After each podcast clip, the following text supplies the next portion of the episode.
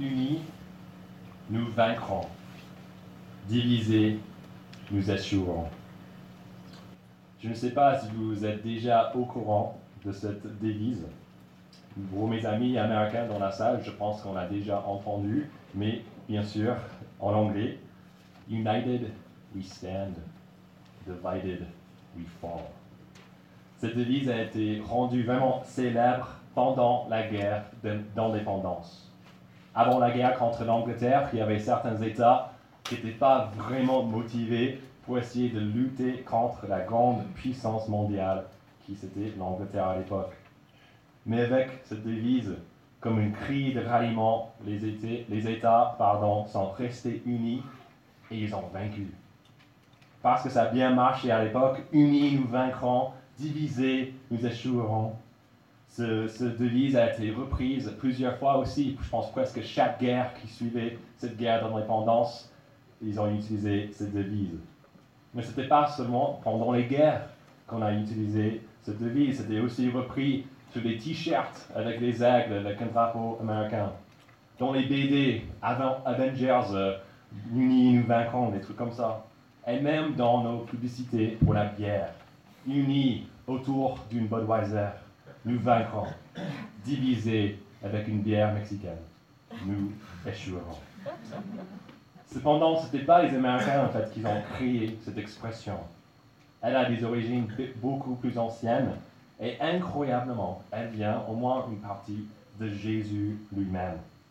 Dans les évangiles, on découvre une fois qu'on est spécialiste de la loi, jaloux de Jésus et sa popularité montante, il lui disait, mais Jésus, tu as le pouvoir sur euh, des démons, tu es en train de, de, de, faire sortir les démons des personnes, mais ce pouvoir-là, c'est lié au fait que là, toi, tu appartiens en fait à le royaume. Et Jésus leur répond en disant, en Marc, et je cite en Marc euh, chapitre 3, Comment Satan peut-il chasser Satan?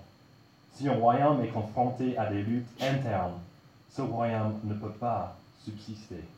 Autrement dit, divisé, nous échouerons.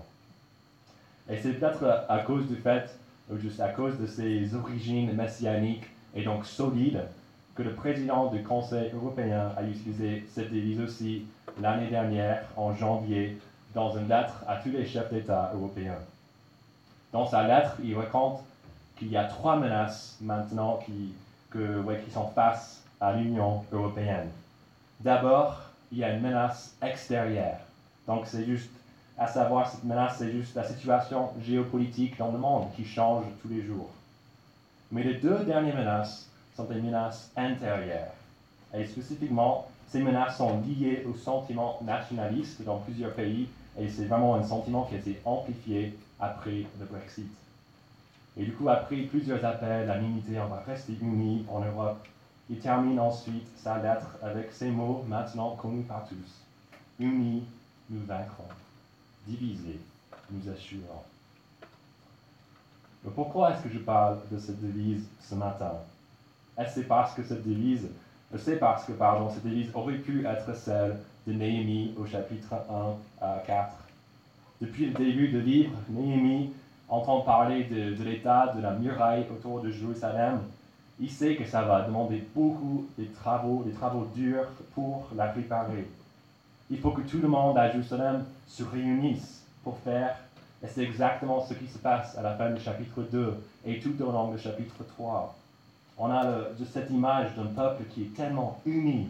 ils sont en train de, vaincre ce grand projet, de, cette, cette préparation de la muraille de Jérusalem. Mais une menace extérieure arrive à la fin du chapitre 3, et aussi on voit ça, on a vu ça la semaine dernière, pendant le chapitre 4 aussi. L'opposition menace de faire arrêter cette construction par la force. Mais comme on a vu la semaine dernière, Néhémie y prie il appelle le peuple à une, unité même plus importante. Le peuple sont là, côte à côte, jour et nuit, restent ensemble, une épée dans la main, un marteau dans l'autre, et unis, ils vainquent aussi cette menace extérieure. Et la muraille touche à sa fin après seulement quelques semaines. semaines Tout semble bien. Dieu est avec le peuple et rien ne pourra les arrêter. Du moins jusqu'au chapitre 5 et notre texte d'aujourd'hui. dans ce chapitre, nous sommes confrontés à une nouvelle menace, mais cette fois-ci, la menace n'est pas une menace extérieure, mais une menace intérieure. Et elle risque de tout faire échouer. Après tout, à quoi vaut une belle et résistante muraille s'il n'y a personne à l'intérieur de cette muraille C'est du ça, ça sert à rien. Mais quelle est cette menace intérieure qui risque de détruire l'unité apparemment juste indestructible du peuple? En fait, on va découvrir que c'est un manque de la crainte de Dieu. Et pour ceux qui veulent prendre des notes, je vous invite à regarder la page 2 de vos bulletins. Vous pouvez suivre le plan euh, de, la prédication pour aujourd'hui. Donc d'abord les versets 1 à 13 et un manque de crainte corrigé. Et ensuite une abondance de crainte démontrée au verset 14 à 19. En regardant ces versets ensemble, on va apprendre que la crainte de Dieu produit l'intégrité et la générosité. Commençons donc avec cette première partie, un manque de crainte corrigé dans les versets 1 à 13 et même plus spécifiquement avec les versets 1 à 5 qui nous montrent la nature de cette menace intérieure. Regardez avec moi les versets 1 et 2. Donc, Néhémie chapitre 5, verset 1. Les gens du peuple et leurs femmes avaient à se plaindre gravement de frères juifs. Les uns disaient, avec nos fils et nos filles, nous sommes nombreux, nous voulons recevoir du blé afin de pouvoir manger et rester en vie. D'après ces, ces versets, on apprend que le problème qui menace le peuple, c'est un problème de service. Parce que certaines personnes, ils n'ont pas de quoi manger. Et si tu n'as pas de quoi manger, tu vas mourir. On sait que c'est un problème qui concerne tout le monde. C'est les hommes au verset 1, aussi la femme. La femme. Et on voit que ça, c'est aussi à cause des enfants. Euh, avec les hommes et les femmes ensemble, ils ont des familles avec d'enfants. Et s'il n'y a pas à manger, c'est triste, mais qu'est-ce qu'on va faire?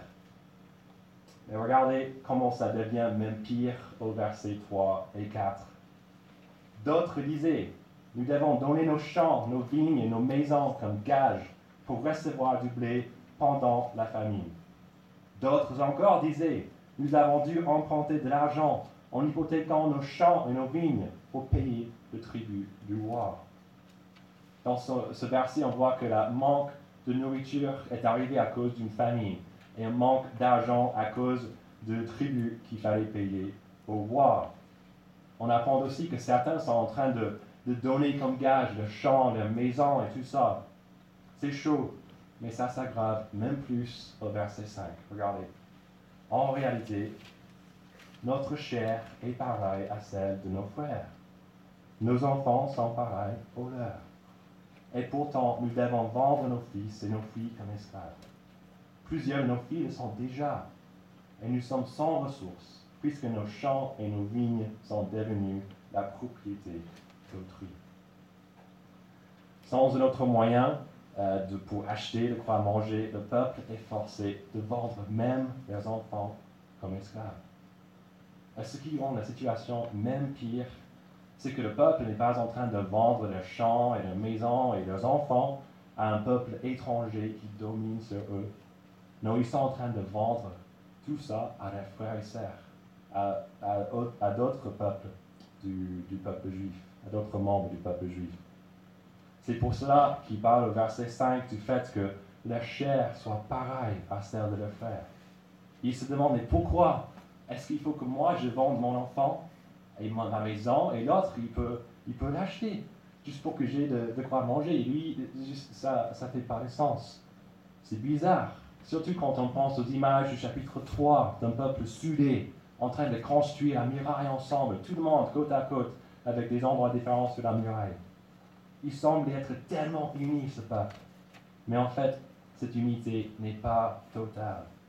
Apparemment, après les travaux communs, il y avait certains qui mangeaient bien et d'autres qui avaient faim.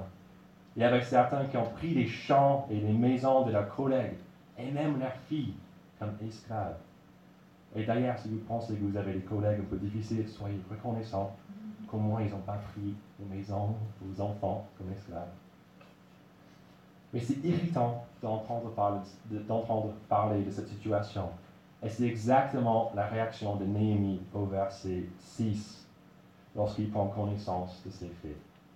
Ensuite, il commence à reprocher leurs actions aux nobles et aux magistrats, et on s'attend à ce qu'ils leur disent Mais que faites-vous en achetant les maisons de vos frères? Que faites-vous en achetant leurs filles comme esclaves Mais non, c'est pas bien. Mais regarde ce qu'il dit pour le vrai au verset 7. Vous prêtez à intérêt à vos frères. N'est-ce pas un peu bizarre que les choses qui choquent Néhémie soit l'intérêt, que vous prêtez à intérêt à vos frères? Ça, ça lui choque plus qu'autre chose, que le fait de vendre ou d'acheter les maisons de leurs frères, de même acheter filles comme esclaves. Cependant, Néhémie a raison d'être d'abord choqué par rapport à ces prêts à intérêt, parce que cela était explicitement contre la loi de Dieu. La loi décrit comme dans les, situations d'immenses difficultés, on pouvait hypothéquer, hypothéquer pardon, ses possessions et même se vendre en tant qu'esclave pour payer ses dettes. Cependant, ce n'était pas permis de, de, de, de, prêter à intérêt parce que le but de ces prêts et même de cet esclavage, c'était pas pour profiter de ses frères, mais de les aider à sortir de leur situation difficile. On voulait que les gens soient rétablis.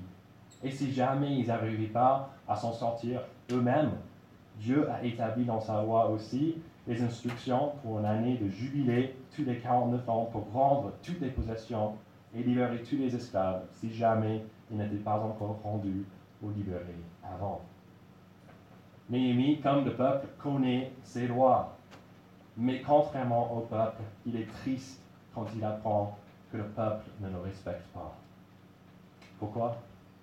Parce que Néhémie, aussi contrairement au peuple, craint Dieu. Il sait qui Dieu est, le Dieu du ciel, le créateur de toutes choses et le roi souverain qui gère tout ce qui se passe. Depuis le début du livre, Néhémie montre cette reconnaissance de qui Dieu est quand il s'appuie sur lui en le priant et en agissant pour son honneur. Néhémie a un profond respect, une crainte du Dieu Tout-Puissant. Et c'est cette crainte qui produit en lui de l'intégrité. Il ne connaît pas simplement la loi de Dieu, non, il lui obéit aussi parce qu'il sait que cette loi vient de ce Dieu, de ce Dieu Tout-Puissant. Et s'il veut que Dieu agisse d'une manière favorable envers son peuple, il faut que le peuple obéisse aussi à sa loi. Le verset 10 nous montre qu'en fait, l'idée de prêter à, ses frères, ce n'était pas interdit. Néhémie, il a fait aussi, mais il n'a pas fait à intérêt, comme la loi conseille. Et donc, il appelle le peuple à suivre son exemple, à être intègre. Cependant, en considérant la situation un peu plus, Néhémie décide à aller même plus loin. Il convoque à la fin de verset 7 une grande assemblée et regardez ce qu'il leur dit au verset 8. Nous avons nous-mêmes racheté en fonction de nos possibilités nos frères juifs vendus aux nations. Mais vous, vous vendez vos frères et vous osez nous les vendre à nous. Néhémie commence cette assemblée en soulignant une fois de plus la folie absolue de la situation. Néhémie, avec quelques collègues, ils ont pris un peu d'argent, ils ont acheté ils ont essayé de racheter des peuples juifs qui étaient en exil dans d'autres endroits. Et maintenant, peut-être qu'il a déjà acheté, je sais pas, Matthieu, et Matthieu est maintenant avec nous, mais Matthieu, il avait des dettes, et du coup, euh, Matthieu, c'est devenu l'esclave de Jonathan. Et maintenant, Jonathan est en train de, de, vendre Matthieu à moi, que je paye de nouveau. Mais c'est non, on a déjà acheté Matthieu. C'est bon, c'est juste la folie, mais pourquoi cette personne, on a, a pris notre argent pour pour racheter, pour qu'il revienne ici, pour qu'il nous aide avec la construction de la muraille? Cette personne ne peut pas devenir esclave de nouveau, mais qu'est-ce qu'on fait? Il continue au verset 9, regardez. Ce que vous faites n'est pas bien. Ne devriez-vous pas marcher dans la crainte de notre Dieu, ne serait-ce que pour éviter les insultes des nations qui nous sont hostiles Ici, Néhémie arrive au cœur du problème, un manque de la crainte de Dieu. Le peuple est seulement concerné par leur bien-être et non par la loi de Dieu, ni le bien-être d'autres personnes, de leur peuple, ce peuple de Dieu. Ils pensent que la souffrance de leurs frères et sœurs n'est pas leur problème. Mais Néhémie veut leur dire que si c'est votre problème, parce que la loi nous dit que c'est votre problème d'abord, et aussi parce que les nations regardent ce qui se passe à Jérusalem. À la fin du verset 9, Néhémie ne veut pas que les nations aient de quoi proférer des insultes à Dieu par rapport à la désintégration de son peuple. Comme la présence de la muraille autour de Jérusalem reflète la gloire de son Dieu, l'unité de son peuple qui y habite la reflète aussi. Cependant, beaucoup de peuples sont riches. C'est vrai que pour la construction de la muraille, on a besoin de ces, de ces petits, donc on va être unis, et unis, nous vaincrons, divisés, nous échouerons. Mais pour ce qui est des finances, ça c'est chacun pour soi. Mais Néhémie est préoccupé la réputation de Dieu dans tous les domaines de la vie. Voilà pourquoi il propose des changements radicaux à partir euh, de verset 10. Donc il raconte que lui aussi, il avait prêté l'argent. Et à la fin du verset 10, renonçons donc à ce qui nous, à ce qui nous doivent. Rendez-leur aujourd'hui leurs champs, leurs vignes, leurs oliviers et leurs maisons, ainsi que l'intérêt que nous avons, vous avez exigé de le centième de l'argent, du blé, du vin nouveau et du huile. Néhémie appelle le peuple à ne pas simplement arrêter à prêter à intérêt et à vivre d'une manière intègre, mais aussi à être radicalement généreux. Il les appelle à agir selon le but de la loi, la restauration de ce qui est dans le besoin. Il les appelle à vivre une année de jubilé, à renoncer à tout ce qu'ils ont pris à leurs frères et à tout rendre, ainsi que tout l'intérêt qu'ils avaient ramassé. Il les appelle à craindre Dieu en réalisant que le rétablissement de leurs frères est plus important que la loi. On entend ça, c'est un vrai défi. Et peut-être qu'on est content ce matin de ne pas faire partie du peuple juif à cette époque. Ils avaient fait des prêts, parce que sinon, ça va tout, tout perdu. Et peut-être qu'on pense que ce texte, peut-être ça ne s'applique pas à nous aujourd'hui. Déjà, c'est à l'époque, c'est l'époque de Néhémie, c'est dans une situation vraiment spécifique. Mais je pense, de chance, ce texte aussi est là pour nous. Et peut-être qu'on considère que, tu vois, Néhémie, il s'adresse à qui? Il s'adresse aux magistrats, un peu les leaders du peuple. Donc il, s'adresse aux riches, aux nobles. Et ça, c'est pas moi. Mais si, si. Si on est ici dans cette salle ce matin, à Toulouse, en France, en 2018, cela veut dire qu'on fait partie des privilégiés de ce monde parce que la vaste majorité de personnes n'ont pas ce qu'on a. Et donc on a tous une responsabilité à aider ceux qui ont moins que nous, surtout nos frères et sœurs qui vivent dans la misère. Et peut-être qu'on paye déjà 28 euros par mois, qu'on a le visage d'un enfant défavorisé sur le frigo. Par conséquent, on pense que c'est bon. On a fait notre boulot pour aider ce monde pour euh, répondre à cet appel radical. Mais notre boulot est-il vraiment terminé? Tournons le regard un peu plus proche de chez nous, même dans cette salle. Que faisons-nous quand quelqu'un dans l'Église se trouve dans le besoin? Quand quelqu'un n'a pas de logement, sommes-nous prêts à les accueillir chez nous? Quand quelqu'un n'a pas assez d'argent pour couvrir les frais ce mois-ci, Sommes-nous contents de leur donner ce dont ils, ont besoin sans penser à recevoir en retour? Quelle est notre réaction quand quelqu'un déménage? On a eu plusieurs déménagements récemment. Quand on reçoit ce mail, est-ce que c'est avec joie? Ouais, je peux aider mes frères et sœurs. Je peux juste faire partie de l'unité qui se trouve dans l'Église. Ou est-ce qu'on cherche plutôt une excuse pour ne pas y aller. Préparons-nous des repas pour ceux qui accueillent des enfants ou qui vivent un autre moment déstabilisant dans la vie. Sommes-nous prêts à être généreux avec ce que l'on a? Ou avons-nous tombé dans le même piège que le peuple de Dieu dans Néhémie chapitre 5 pendant la construction de la muraille? On projette une bonne image d'une unité intégrale, mais peut-être que cette image est un peu fausse. Par exemple, comment traitons-nous les gens dans l'Église? Est-ce que l'on se comprend différemment avec certains qu'avec d'autres? On ne peut que constater qu'il y a des inégalités qui existent dans notre Église au niveau de l'argent, de l'éducation, de la famille et du pays d'origine, entre autres. Est-ce que nous agissons de la même manière envers tous? Avec qui est-ce que nous parlons après le culte? Avec qui est-ce que nous mangeons? Qui est-ce que nous invitons chez nous dans la semaine pour faire quelque chose? N'est-ce pas trop souvent avec des gens qui ont à peu près le même niveau que nous?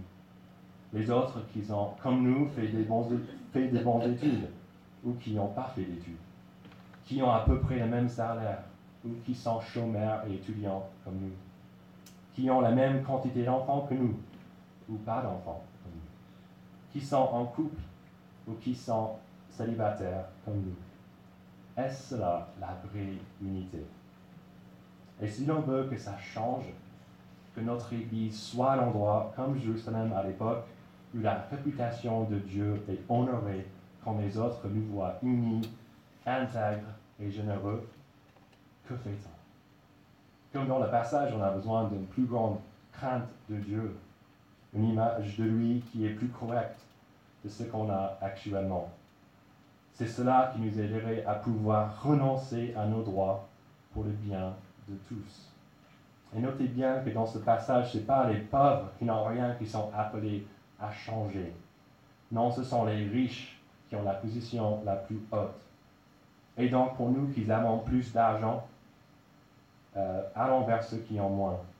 Si on a un travail, allons vers ceux qui n'en ont pas. Si on a fait des bonnes études, allons vers, ceux qui n'ont rien fait. Si on a des enfants, allons vers ceux qui n'ont pas. Si on est marié, allons vers ceux qui ne le sont pas. C'est notre responsabilité d'aller vers eux et pas vice-versa. Allons contre la culture qui cherche toujours la marche avant pour avancer, pour progresser. Allons vers ceux qui ont moins que nous. Aidons-les et partageons avec eux, avec eux de ce que nous avons d'une manière intègre et radicalement généreuse qui cherche leur bien plus que le nôtre. Mais comme cet appel-là est l'appel que, Néhémie a annoncé aussi au peuple, qui dirait oui à ça, à tout renoncer, à agir de manière totalement différente de ce monde Regardons d'abord juste la réponse du peuple au verset 8. À la fin du verset, ils ont gardé le silence, ne trouvant rien à répondre. Le peuple, quand Néhémie présente en fait les faits, les faits, ils savent que la situation pue. Ils n'ont pas craint Dieu. Ils ont seulement recherché leurs propres intérêts aux dépens des plus pauvres, même parmi les pharisiens. Face à cela, ils ne pouvaient rien dire en fait. Ils ont été pris la main dans le sac. Mais regardons ensuite, après ce moment de silence, de reconnaissance, moi j'ai péché, qu'est-ce que le peuple fait après? Verset 12, face à l'appel radical de Néhémie, ils ont répondu, nous allons les rendre et nous n'allons rien exiger d'eux. Nous allons faire ce que tu dis. C'est incroyable. Ils répondent positivement. Et du coup, euh, on voit que Néhémie, il veut encourager même plus que ça se passe pour le vrai. Donc, il parle au prêtre, il est, il est euh, faire jurer aussi. Et puis, dans cette petite image qui peut nous sembler un, peu bizarre, et c'est vrai que c'est un peu bizarre, mais c'est comme ça que les images un peu prophétiques se passent dans la Bible. Regardez le verset 13. J'ai même secoué la poche de mon manteau en disant que Dieu secoue de la même manière pour arracher à sa maison et à ses biens tout homme qui n'aura pas agi de façon à respecter son engagement. Il fait comme ça. Qu'un homme soit assez secoué et se retrouve les mains vides. Donc là, on a cette image pour euh, nous aider aussi le petit avertissement de la part de Néhémie. Et comment le peuple répond à ça La fin du verset. Après cette image, toute l'assemblée a dit Amen. Ok. Et a célébré l'Éternel. Et on voit juste une phrase de plus et le peuple a tenu parole. Le peuple craint Dieu de nouveau, et cela les rend intègres, généreux, et à la fin du verset 12, joyeux aussi. Mais c'est Voltaire qui disait dans ses pensées philosophiques, il est bon nombre de gens en ce monde qui ont un double visage. Je pense qu'on est tous d'accord avec cette pensée parce que l'on connaît tous des histoires d'hypocrites, des gens qui disent une chose mais qui en font une autre. Et quand on réfléchit à l'appel radical de Néhémie dans ce passage, et comment le peuple a dit oui, on va tout renoncer, on va la faire avec joie, on peut se demander, mais est-ce vraiment avec joie qu'ils ont pris cette décision? Et Néhémie, aussi, aussi a-t-il même répondu à son propre appel Ou est-ce qu'il fait partie, lui aussi, des gens avec un double visage Néhémie, il est sage, il prévoit cet argument et pour y répondre, il dévoile un peu plus par rapport à sa vie privée dans les versets 14 à 19, qu'on va regarder rapidement ensemble. Dans ces six versets, Néhémie, après, après avoir corrigé le manque de crainte au verset 1 à 13 du peuple, il nous démontre sa crainte abondante. Il ne se vante pas, non, il veut simplement nous montrer comment la crainte de Dieu peut rendre une personne intègre et pas hypocrite, généreux et pas avare. Il est venu dire que par la crainte de Dieu, le chemin de renoncement est bien possible. Regardez avec moi à partir du verset 14. De plus, dès le jour où le roi m'a désigné pour que je sois le gouverneur dans le pays de Juda, soit depuis la vingtième année du règne d'Artaxerxès, et jusqu'à la 32e année, pendant ces douze ans, ni moi ni ma parenté n'avons vécu des revenus octroyés au gouverneur. Mes prédécesseurs faisaient peser de lourdes charges sur le peuple. Ils exigeaient de lui du pain et du vin ainsi que 40 pièces d'argent. Leurs serviteurs, eux aussi, exerçaient une domination sur le peuple. Pour ma part, je n'ai pas agi de cette manière, et ce, par crainte de Dieu. Néhémie nous dit pour la première fois qu'il est devenu gouverneur de Juda. Donc il était le plus important politicien sur place. Mais il n'a pas profité de cette position. Il n'a pas pris, même ni sa parenté, des revenus octroyés. C'était son droit et les anciens gouverneurs ont profité. Mais regardez la fin du verset 15. À cause de sa crainte de Dieu, il n'agissait pas de cette manière sa crainte de Dieu le rend intègre et il pratique ce qu'il prêche. De plus, au verset 16, on apprend que Néhémie n'a pas simplement refusé les revenus qu'il devait recevoir, non, il a travaillé lui-même sur la muraille. Imaginez un politicien qui, qui pas juste promet des choses, mais il est aussi en train de, pas juste de, faire en sorte que ça se passe, mais lui aussi est en train de, de construire. Il travaille côte à côte avec ses sujets qu'il considère comme ses frères. Il n'avait pas deux visages. Et en plus de cela, il a aussi, au verset 17, regardez, ouvert sa table à beaucoup de monde, plus de 150 personnes du peuple juif et des magistrats, et aussi des personnes d'autres nations. Et au verset 18, on apprend que pour payer pour ses repas, c'est Néhémie lui-même qui a tout payé, toute la nourriture, tout le vin nécessaire pour ses repas. Il a fait à ses propres frais. Il ne voulait pas, vu la situation difficile des premiers versets de ce chapitre, les ajouter aux lourdes charges que pesaient sur le peuple, parce qu'il craignait Dieu. Une crainte qui se voit de nouveau au dernier verset du chapitre 5, de verset 19, où il dit humblement, regardez, mon Dieu, souviens-toi pour mon bien de tout ce que j'ai fait pour ce peuple. On peut apprendre beaucoup de l'exemple intègre et généreux de Néhémie. Pour commencer, je pense que dans les nombreux ici de vouloir plus d'argent et plus de pouvoir.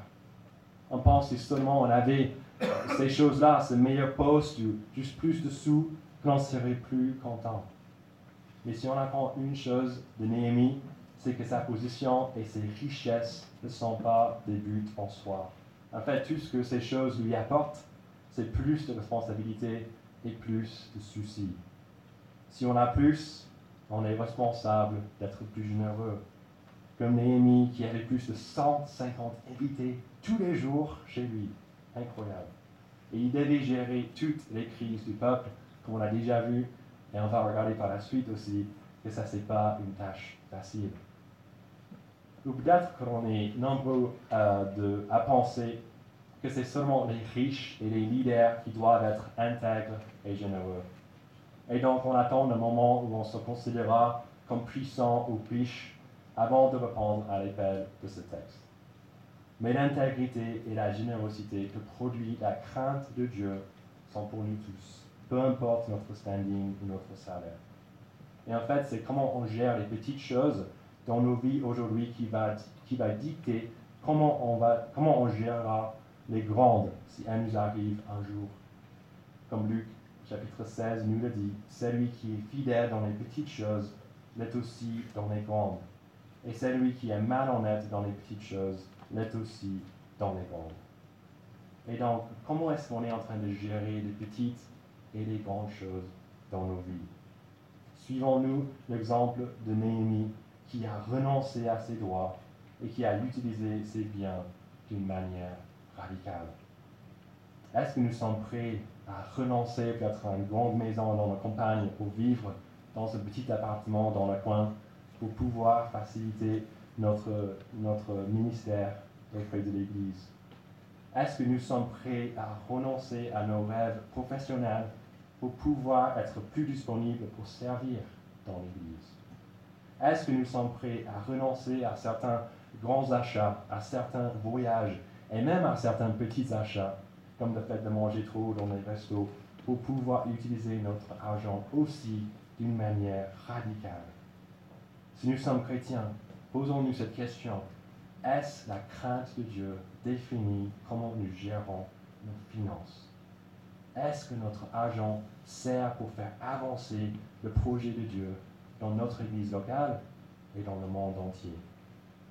En parlant de l'Église locale, j'attire votre attention aussi à la page 3 du bulletin. On a parlé de ça tout à l'heure. Je ne suis pas diplômé en maths, moi j'ai fait mes études en religion, mais tu peux regarder sur la cible financière qu'on n'est pas à jour. Et donc, si vous n'êtes pas un membre de l'Église, si vous donnez fidèlement et régulièrement, c'est pas pour vous, c'est juste pour les autres, les membres qui ne donnent pas. Pourquoi ne donnons-nous pas à l'Église? Sommes-nous en train de gaspiller notre argent dans les choses temporaires de ce monde. Mes amis, que l'exemple de Néhémie et du peuple nous aide à craindre Dieu plus et ensuite à mettre en place une obéissance radicale à lui. Et n'oublions pas, quand on fait cela, la joie du peuple au verset 13. Une joie qui vient de leur décision de craindre Dieu et de mettre son honneur et sa gloire devant leurs propres intérêts. Une joie qui vient aussi du fait qu'ils sachent, comme Néhémie nous le montre verset 19, que Dieu lui-même se souvient de tout ce à quoi nous renonçons. Quelle joie ça sera un jour de pouvoir être devant le trône de Dieu à la fin de nos vies, après avoir vécu à fond pour lui. Et peut-être que vous êtes ici ce matin, vous n'êtes pas encore chrétien et vous êtes en train de vous dire, mais qui sont ces chrétiens bizarres? Qui veulent renoncer à tout ce qu'ils ont et à le faire avec joie en plus. Ce sont des fous. Comment je suis venu ici dans ce, ce, ce ça a l'air d'être vraiment une secte et un secte bizarre. Et c'est vrai, en fait, que c'est pas vrai qu'on est un secte bizarre, mais c'est vrai que c'est assez fou de suivre cet appel si on pense selon la manière de penser de ce monde. Mais si l'on croit que Dieu existe et qu'il s'est révélé à nous à travers sa parole, il n'y a aucune stupidité en le craignant et en suivant ses conseils. Parce que c'est lui le Dieu Tout-Puissant, c'est lui qui décide ce qui est le plus important. Même si cela veut dire qu'on va perdre des choses. En fait, Jésus lui-même, il a parlé exactement euh, par rapport à ça. Il nous a dit ce choix de perdre, en fait, c'est le plus sage qui soit. Dans Marc chapitre 8, il dit qu'en perdant ce qui est temporaire, on gagnera ce qui est éternel. Et je cite maintenant Marc chapitre 8. Jésus dit, en effet, celui qui voudra sauver sa vie la perdra, mais celui qui la perdra à cause de moi et la bonne nouvelle la sauvera. Et que sera-t-il un homme de gagner le monde entier s'il perd son âme? Si on le reconnaît ou pas, tous les problèmes dans nos vies, dans notre Église et même, je, je dirais, dans le monde entier, sont liés à un manque de la crainte de Dieu. Parce que si tout le monde craignait Dieu, il n'y aura plus de guerre, plus de crimes, plus de pauvreté, plus de besoin. On serait en train de vivre le paradis sur terre parce que tout le monde serait intègre et généreux parce que comme on a vu dans ce texte, la crainte de Dieu produit cela. Et même si on sait en tant que chrétien qu'il faut attendre le retour de Christ pour une transformation du monde entier, on peut quand même rêver pour une transformation dans notre Église. Une transformation de notre crainte de Dieu qui produira en chacun d'entre nous l'intégrité et la générosité. Cela ensuite produira dans notre Église une unité formidable qui sera évidente pour le plus grand nombre. Et cela nous donnera plein d'occasions de parler de la raison derrière cette unité. Et notre réponse ne sera pas que l'on s'est motivé avec une devise unis, nous vaincrons, divisés, nous échouerons. Non, notre réponse sera que c'est notre Dieu, le Dieu du ciel, qui est en train de nous unir en nous transformant en personnes intègres et généreux par la crainte de son nom. Je vous invite à prier.